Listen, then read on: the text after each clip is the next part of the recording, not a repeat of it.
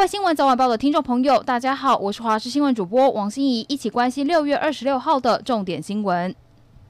印度 Delta 变异株侵袭屏东，一对从秘鲁返台至屏东方山居家检疫的祖孙确诊，传播链又衍生计程车司机群聚感染，已经造成七人确诊。七人的病毒株今天午后才能确认，但是面对 Delta 首度攻入台湾，屏东县政府自主提升当地两村村民的防疫，除了强制筛检之外，今天开始三天两村商店禁止营业，而且发放家户物资，提升为准四级警戒，全力防堵病病毒扩散。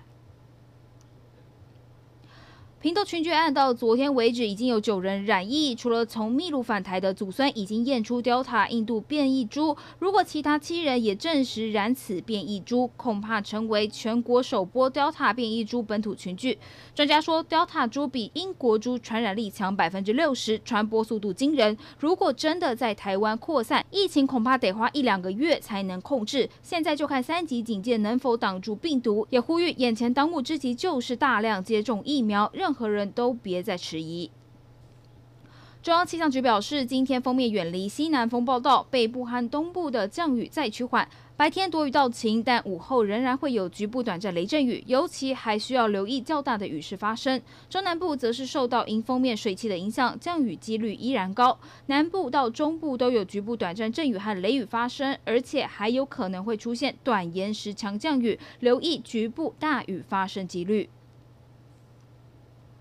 好莱坞巨星阿汤哥汤姆克鲁斯的新片《不可能的任务》第七集拍了一年半，受到新冠病毒疫情的冲击，迟迟无法杀青。月初传出多名的剧组人员确诊，导致阿汤哥和六十名工作人员必须自主隔离十四天。这一回又被曝剧组有人染疫，而且可能就是阿汤哥本人。英国《每日邮报》针对这一项报道联系阿汤哥的公关，但目前没有获得回应。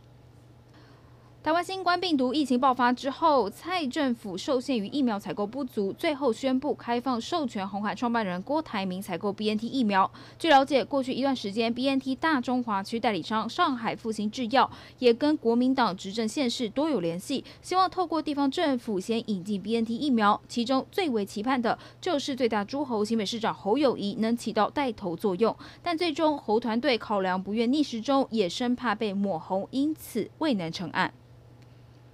台湾目前有 AZ 和莫德纳两种厂牌的疫苗进行施打，也有不少民众好奇哪一个厂牌的副作用比较低，或者是打起来比较舒服。根据日本和南韩两国的数据报告显示，日本有八成以上莫德纳接种者回报很痛，南韩主要是打 AZ 和辉瑞，有多达九成以上接种者表示出现发烧、头痛等副作用。